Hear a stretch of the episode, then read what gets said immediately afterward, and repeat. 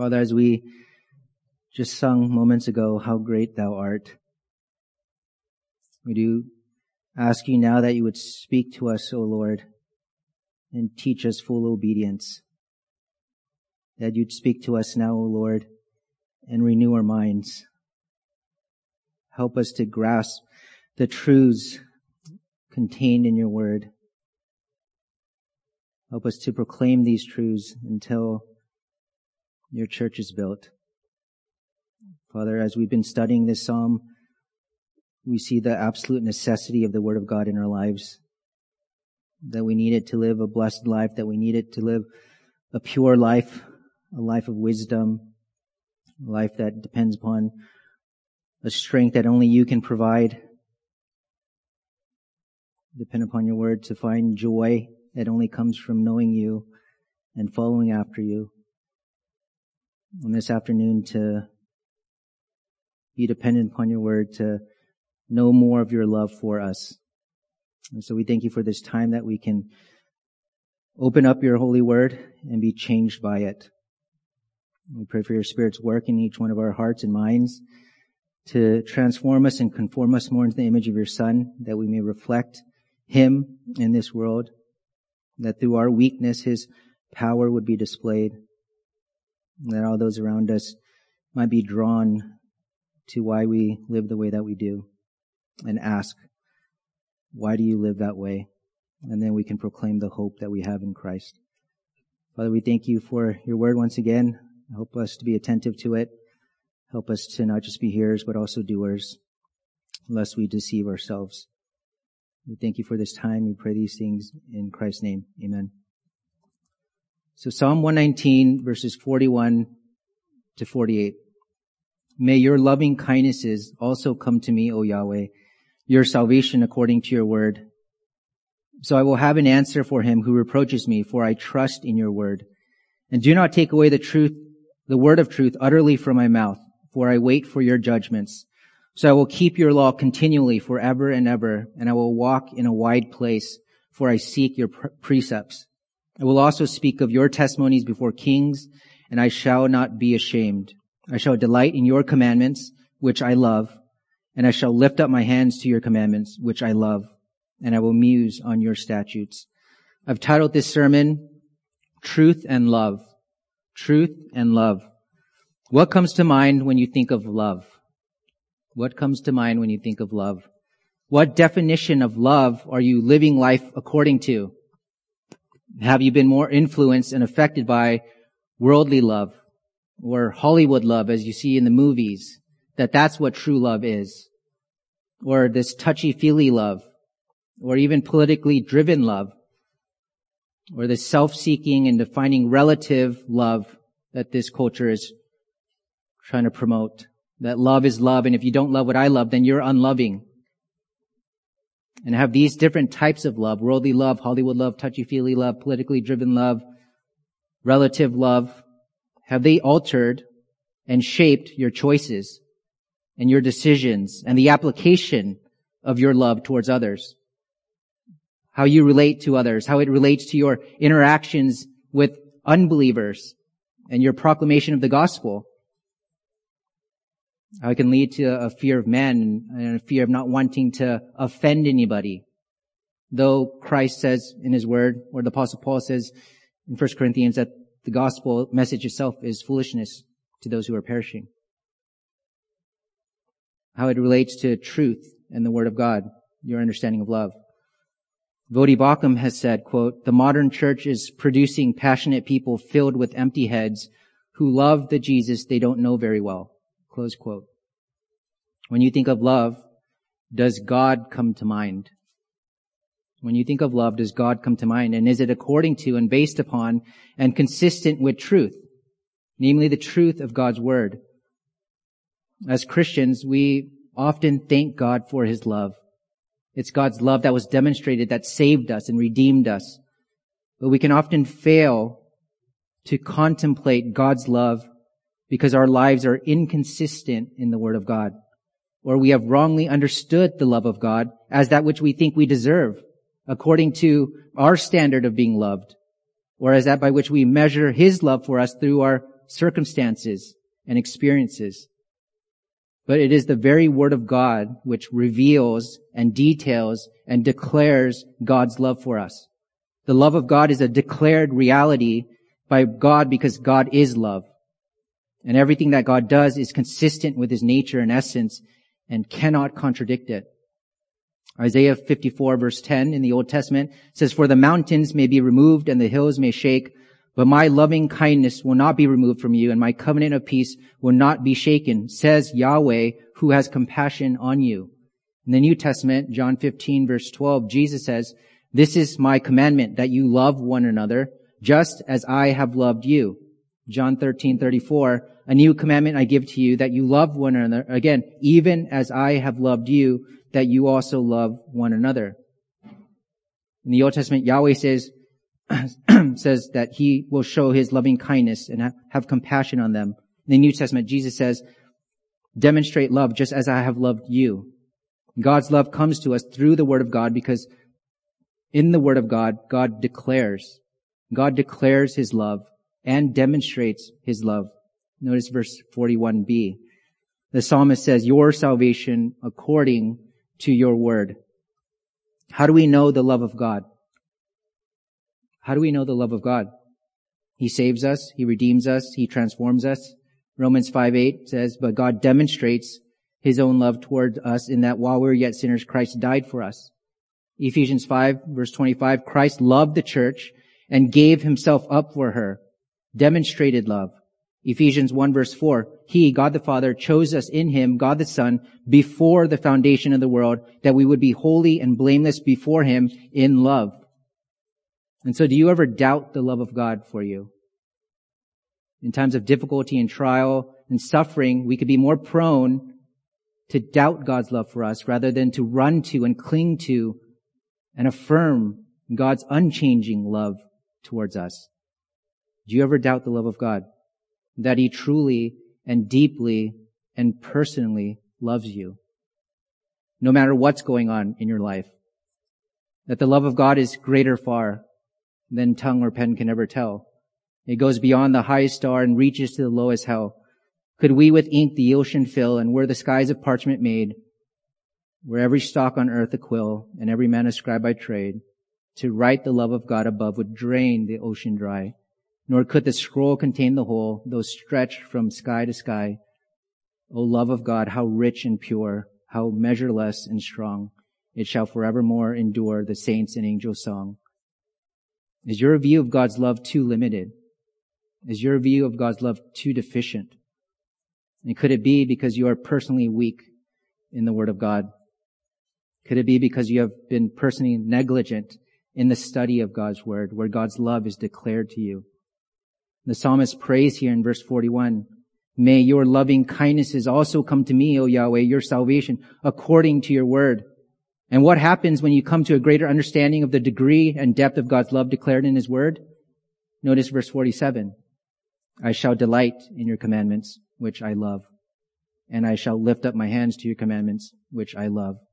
And I will muse on your statutes. God's love produces within you a greater love for God. The God of the Word and the Word of God. You love God more as a result of knowing God more and knowing his love more. And therefore you delight and love to keep his commandments and to meditate upon his word. That's what the psalmist is saying here. It's not, I will do all these things and then I will grow in my love for God. It's, I will grow in my understanding of God's love and then I will grow in my love for God and obey out of a heart that loves him. And so you've been looking at and viewing God's love.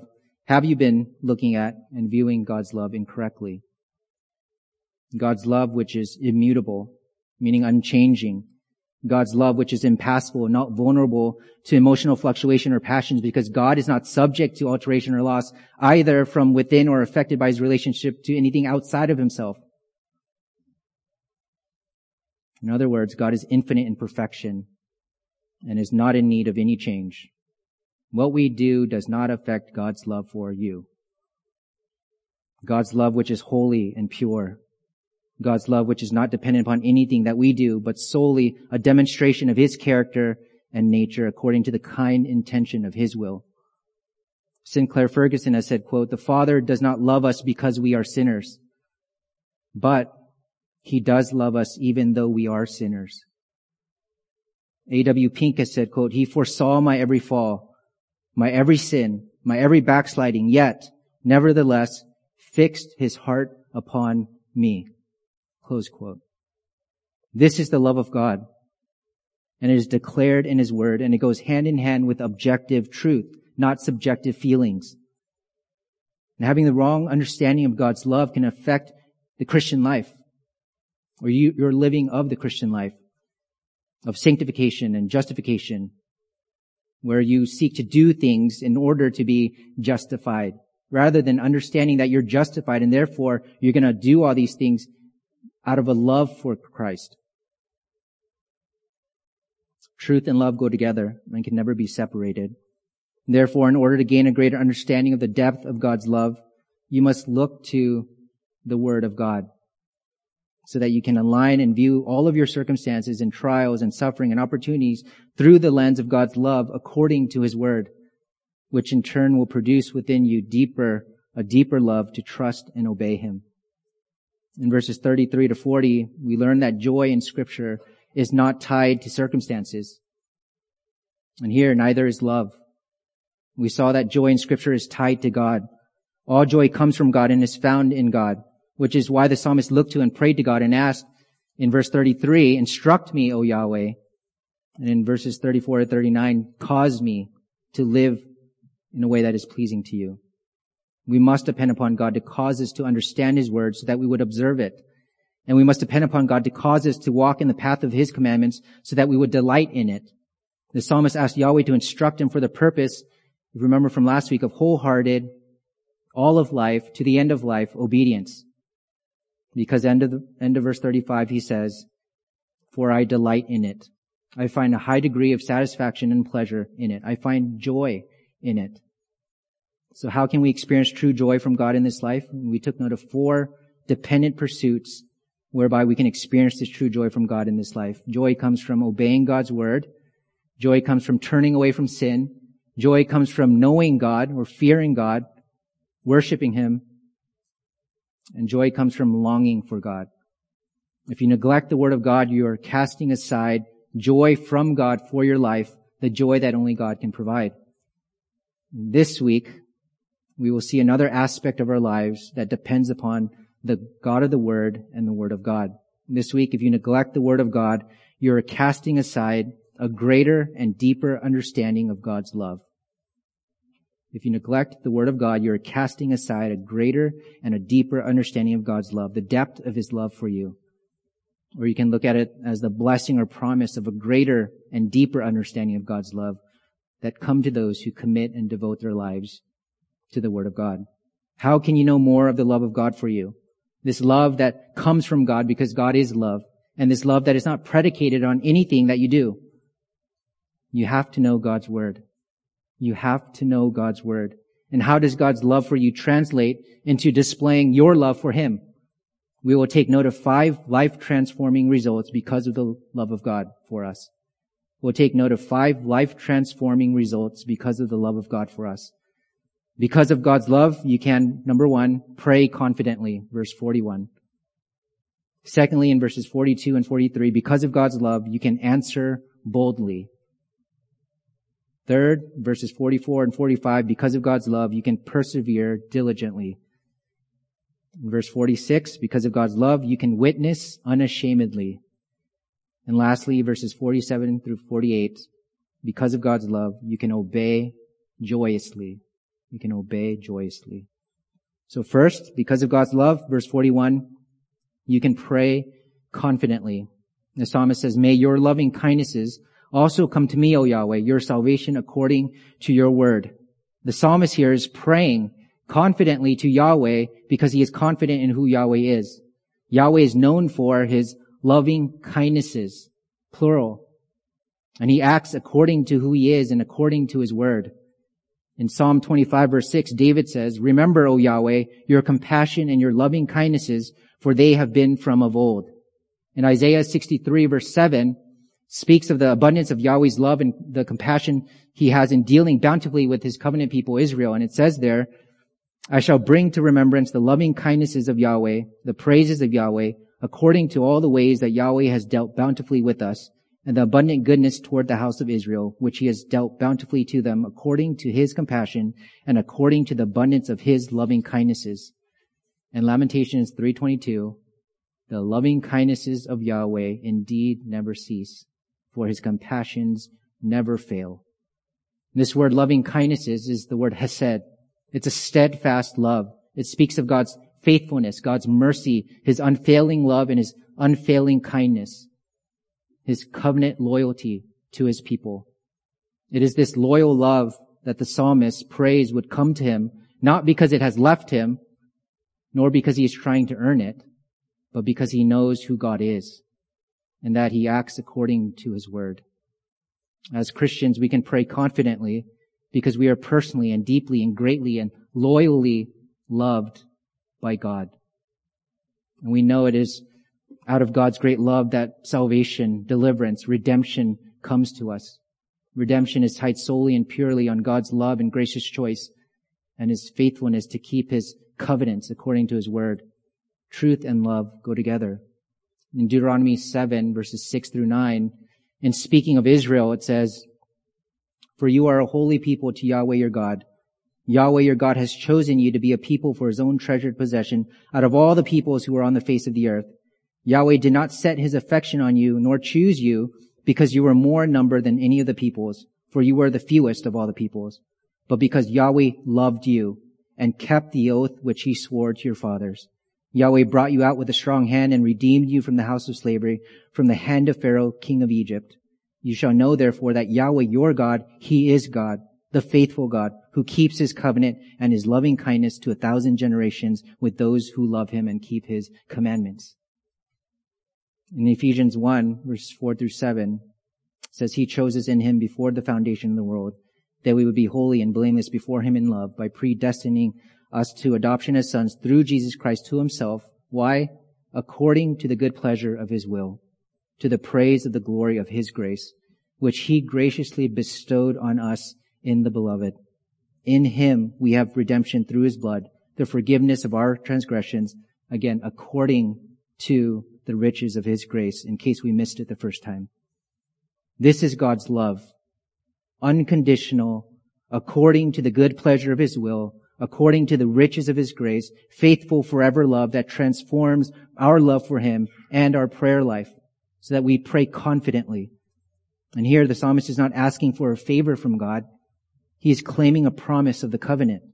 This is why he's so confident. End of verse 41. Because he prays according to your word. Because according to God's word, we can know that He is God, a God who saves, a God who loves faithfully and steadfastly. And so we can pray confidently that His loving kindnesses would also come to us. He acts according to His nature. It is consistent with who He is. It's consistent with His word. He has both declared it and demonstrated it in His word, ultimately and finally in His Son, the Lord Jesus Christ. And Spurgeon has said, quote, the way of salvation is described in the word, Salvation itself is promised in the Word, and its inward manifestation is wrought by the Word, so that in all respects the salvation which is in Jesus Christ is in accordance with God's Word. It's declared and demonstrated and revealed to us in God's Word. This is how you will know more of the love of God for you. Romans 8:32 He who indeed did not spare his own son but delivered him over for us all. Who's us all? Believers how will he not also with him graciously give us all things? We can run to God in prayer and pray confidently. Romans 8, 26 through 28 says, in the same way, the Spirit also helps our weakness, for we do not know how to pray as we should, but the Spirit himself intercedes for us with groanings too deep for words. And he who searches the hearts knows what the mind of the Spirit is, because he, he intercedes for the saints according to the will of God. And then it says, and we know we can pray confidently because we know that for those who love God, all things work together for good for those who are called according to his purpose. In Hebrews 4, 6, 14 and 16. Therefore, since we have a great high priest who has passed through the heavens, Jesus, the Son of God, let us take hold of our confession, For we do not have a high priest who cannot sympathize with our weaknesses, but one who has been tempted in all things like we are, yet without sin.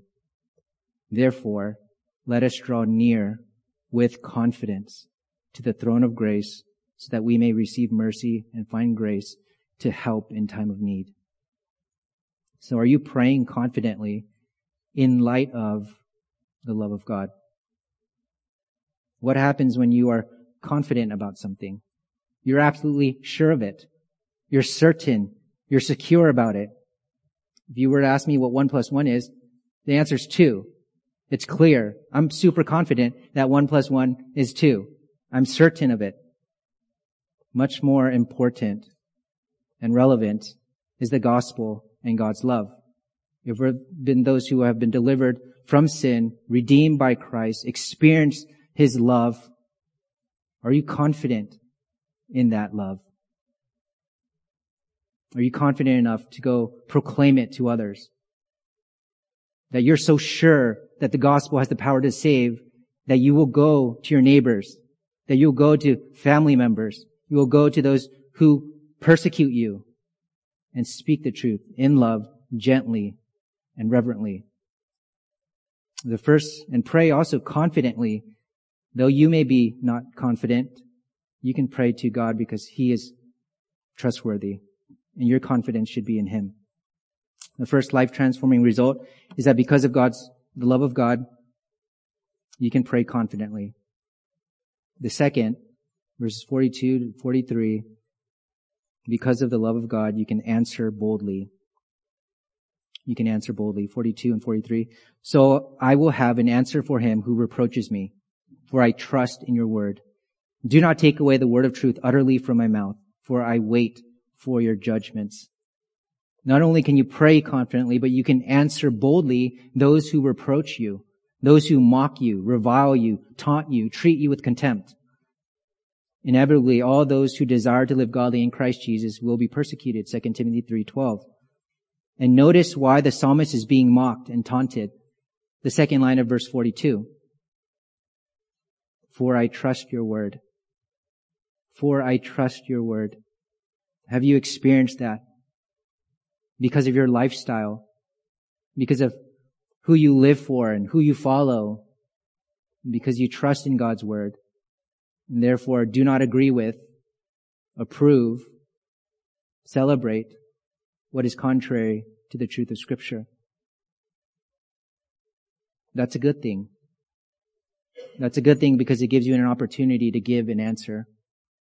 If you're not living any differently, you're not going to have opportunities to give an answer. But if you do live distinctly, you will. And the psalmist says here, so I will have an answer. I will have an answer because he knows and he trusts in the word of God. And the word trust carries the idea of believing boldly. And to have an answer means to give a reply, to respond to a question, to give evidence, meaning those who reproach you will ask you questions. And so you are able to answer them boldly, confidently. This is an opportunity that arises out of your good conduct. 1 Peter 3, 13 through 16 says, And who is there to harm you if you prove zealous for what is good? But even if you should suffer for the sake of righteousness, you are blessed. And do not fear their fear, and do not be troubled, but sanctify Christ as Lord in your hearts, always being ready to make a defense to everyone who asks you to give an account for the hope that is in you, yet with gentleness and fear, having a good conscience so that in the thing in which they, you are slandered, those who disparage your good conduct in Christ will be put to shame. And in verse 43, in light of the reviling, the psalmist asks God not to take away the word of truth utterly from his mouth. And why does he do that? Because he wants to continue to answer boldly and not cower in silence. That is why he says, do not take away the word of truth utterly from my mouth. He wants to keep speaking and answering boldly of the hope that is within him. He wants to continue to answer boldly with the truth as he waits or hopes or expectantly looks forward to God's judgments, which are according to his standard of truth and righteousness, even knowing that should free us from the fear of man or the fear of their response to the truth. that God is the ultimate judge. We're called to be faithful to proclaim and answer boldly. We're not responsible for their conversion. And so instead of pondering how people respond to the truth, the psalmist prays that truth would never be taken away from his mouth so that he will have an answer for him who reproaches.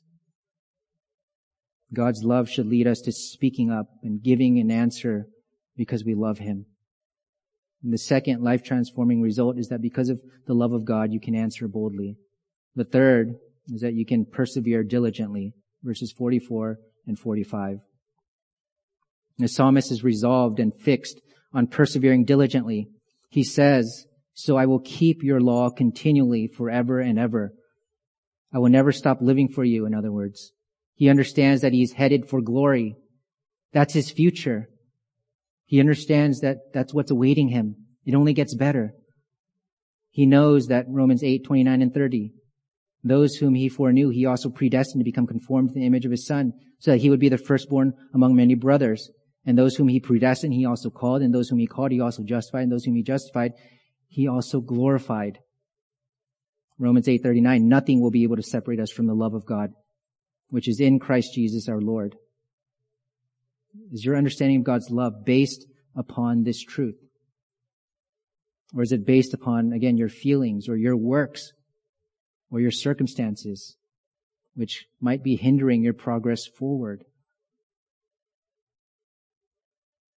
The psalmist lives and walks in the present in light of his future. He says in verse 45, and I will walk in a wide place for I seek your precepts. Walk refers to his lifestyle and conduct. And that is why he says, for I seek your precepts. Precepts, which refers to directions or instructions that serve as a rule for his personal conduct. And the word that the psalmist uses here for wide place, some of your translations probably don't have that, but it's an interesting word. It has the sense of a spacious place, an open field, a place that is noted for its vastness with implications also of safety and freedom, which is why some have translated as liberty. It speaks of one who is out of prison, who is unimpeded by adversaries, one who is unencumbered by burdens, one who is unshackled and given a wide place to roam without fear. The psalmist is saying that he will walk in a wide place, in freedom, in liberty, because true freedom is living for God. True freedom is living to do God's will. He has been freed from sin and freed to live for God. John 8:36 So the Son makes you free, you will be free indeed. 2 Corinthians 5:17 Therefore if anyone is in Christ, he is a new creation. The old things pass away, behold new things have come. That changes who you are. That changes how you live. That causes you to seek God's word and to persevere diligently according to it. The psalmist says, for I seek your precepts. To seek is to reach for something one desires, to inquire about it and to be intent on it. That's one of the first signs, thinking back to my conversion, where I knew that God had saved me. I hated reading growing up. Any kind of books. You could hand me a book, I'd just pretend to read it. Actually, that was one of my parents are here.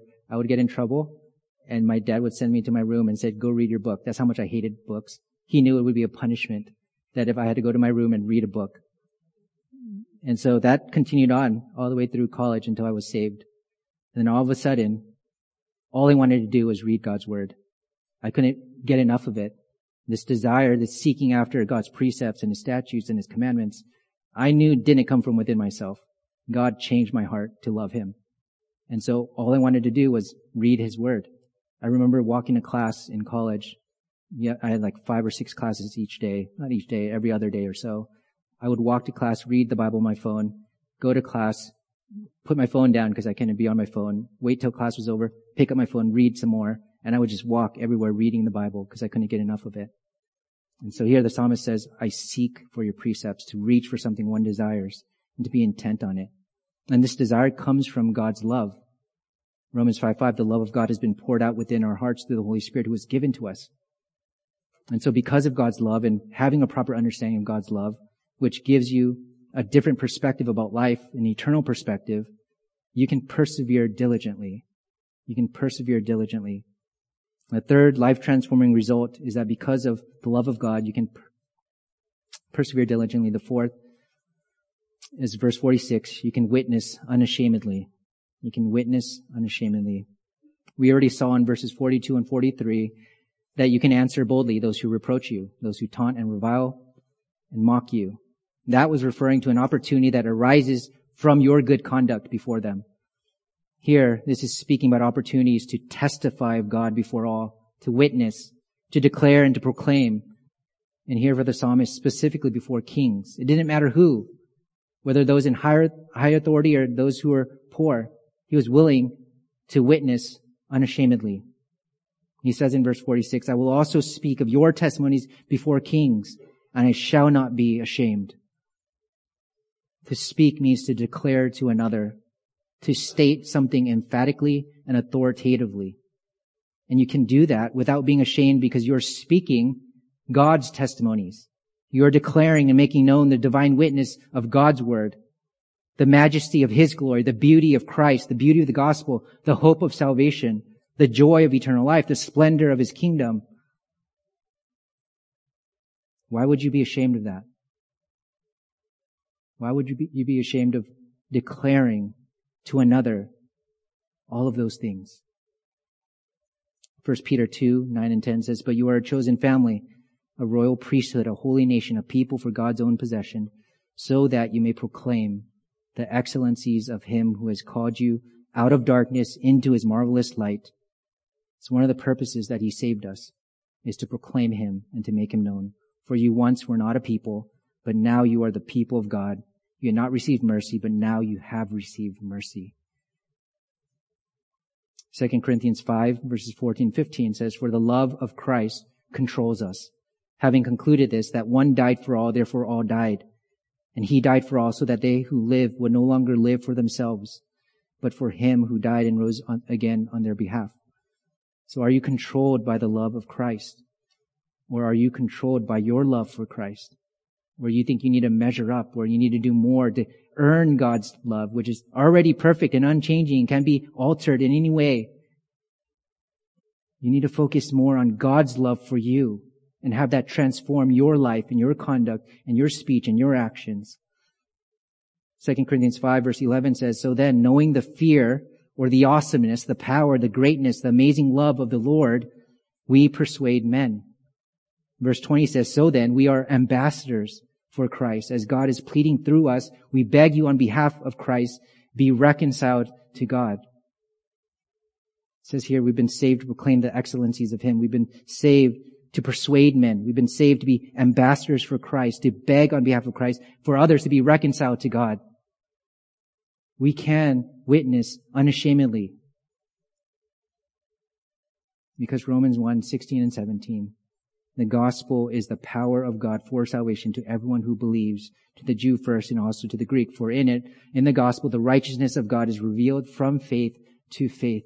It's the only saving message this world has.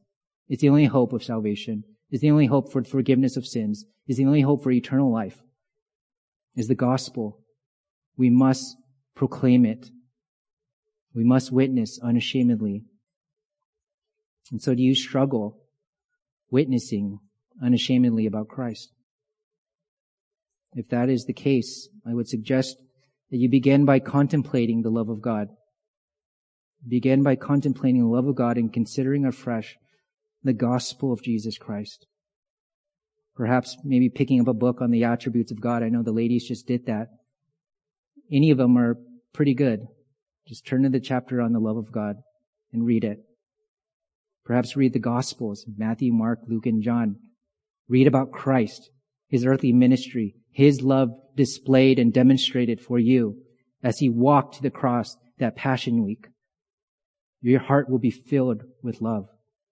Perhaps it's reading other books. There's a great Puritan paperback by John Bunyan titled All Loves Excelling. All Loves Excelling. That will again remind you of God's great love for you so that you can go and witness unashamedly about Him. And the fourth life transforming result is that because of the love of God, you can witness unashamedly. And the last is found in verses 47 and 48. Because of the lo- love of God, you can obey joyously. Because of the love of God, the psalmist loves to obey joyously the word of God. He says, I shall delight in your commandments, which I love. To delight is to find joy in, and to love is to have great affection and care for. And this expresses the intensity that he has. And he adds in verse 48, and I shall lift up my hands to your commandments to exalt. This expresses his, the posture or attitude of his worship. And then he adds again, which I love. I love your word. I love to worship you. And because of his joy and love for God's word and in obeying God's word, he says, and I will muse on your statutes. I will meditate on it. I will speak to myself about it. I will reflect deeply on it. It will occupy my attention. Psalm 1 verse 2, the blessed man is the man whose delight is in the law of the Yahweh, and in his law he meditates on it day and night. It consumes him. Psalm 119 verse 97, the psalmist says, Oh, how I love your law. It is my meditation all the day. What you love, you will find joy in. What you love, you will meditate upon. What or who you love, you will obey because the psalmist loves the God of the Word and the Word of God, he finds joy in obeying. He finds joy in obeying. It's first because he recognizes the love of God for him. Not because he's trying to work to attain God's love. God's love is with him fully and completely. The fifth life transforming result is that because of the love of God, you can obey joyously.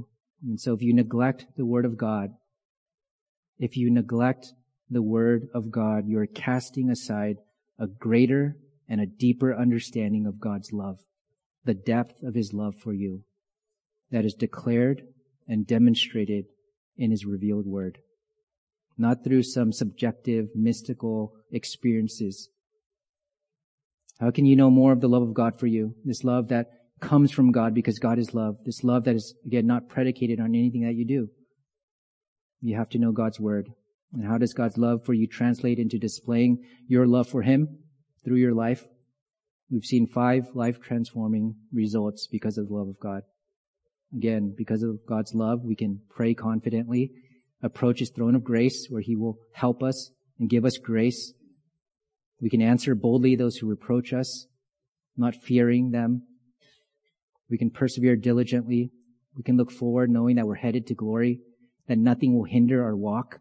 Our future is sure, our future is certain. And so we can walk the wide path and persevere diligently. We can also witness unashamedly. There's no longer a fear of rejection, a fear of man's response. But because of the love of God, you know that you can go out and proclaim it and declare it because the gospel is the power for salvation. And lastly, you can obey joyously because you know more of the love of God. You know what kind of master he is. Do you know the love of God? Do you desire to know more of the love of God? Pray as the apostle Paul prayed for the Ephesian saints in Ephesians 3 verses 16 through 19 that God would give you, according to the riches of his glory, to be strengthened with power through his spirit in the inner man, so that Christ may dwell in your hearts through faith, and that you, being firmly rooted and grounded in love, may be able to comprehend with all the saints what is the breadth and length and height and depth, and to know the love of Christ, which surpasses knowledge, that you may be filled up to all the fullness of God. Pray that. And we can pray confidently because as we pray scripture, we know we're praying God's word. Also remind yourself of how deep the Father's love for you. Remind yourself of how deep the Father's love for you, how vast beyond all measure, that he should give his only son to make a wretch his treasure. How great the pain of searing loss. The Father turns his face away as wounds which mar the chosen one bring many sons to glory. Behold the man upon a cross, my sin upon his shoulders. Ashamed, I hear my mocking voice call out among the scoffers. It was my sin that held him there until it was accomplished. His dying breath has brought me life. I know that it is finished. I will not boast in anything, no gifts, no power, no wisdom, but I will boast in Jesus Christ, His death and resurrection. Why should I gain from His reward? I cannot give an answer, but this I know with all my heart. His wounds have paid my ransom. How deep the Father's love for us. What wonder of wonders. What love is this that Christ would die for me. His goodness, His merit, His righteousness, the sinner's only plea. O foolish pride, be crucified. The work is finished. Christ cried out, it is finished. And now we cry out, it is well with my soul. All my boast is in Jesus. All my hope is His love. And I will glory forever in what the cross has done. Reflect on God's love for you that is displayed and declared and detailed in His Word in His Word. A greater understanding of God's love for you will produce in you a greater love for Him. Again, do you love God's Word? Do you love God's commandments? Do you seek after His precepts? When you love God's Word with all your heart, you're loving God with all your heart. And when you love God with all your heart, it will diminish and it will distance your desire for the things of this world and deliver your minds from any fears and any worries and it will allow you to display and demonstrate His love by your exercise of it according to truth.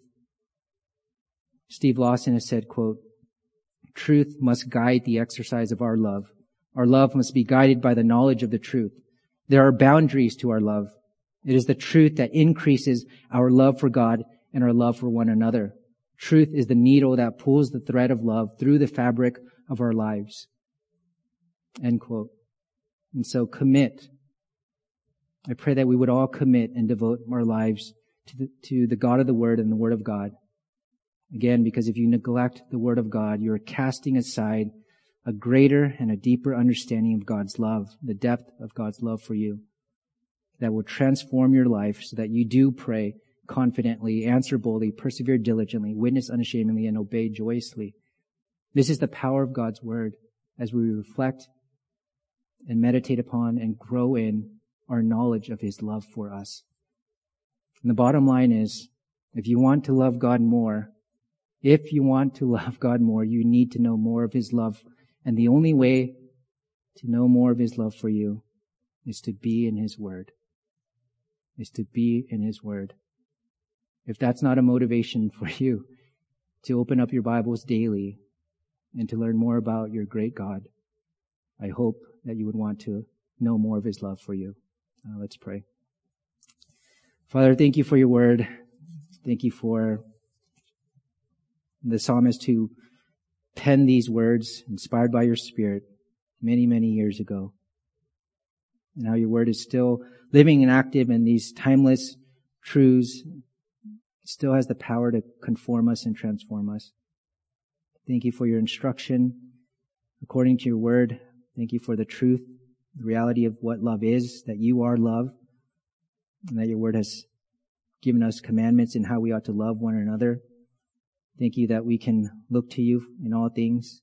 Thank you that your word is all that we need for life and godliness, that it is sufficient to guide us in this life, that it has the power not only to sanctify, but to convict and to encourage our hearts to greater obedience out of joy that it produces within our hearts greater affections, therefore greater worship, that even would work in our hearts, in each one of our hearts and lives, to proclaim with our mouths the saving message of your Son, the Lord Jesus Christ, the gospel, the good news. And so we pray that you would strengthen us by your grace, by your Spirit, and allow us to live according to these truths that we've heard today. We pray these things in your Son's name. Amen.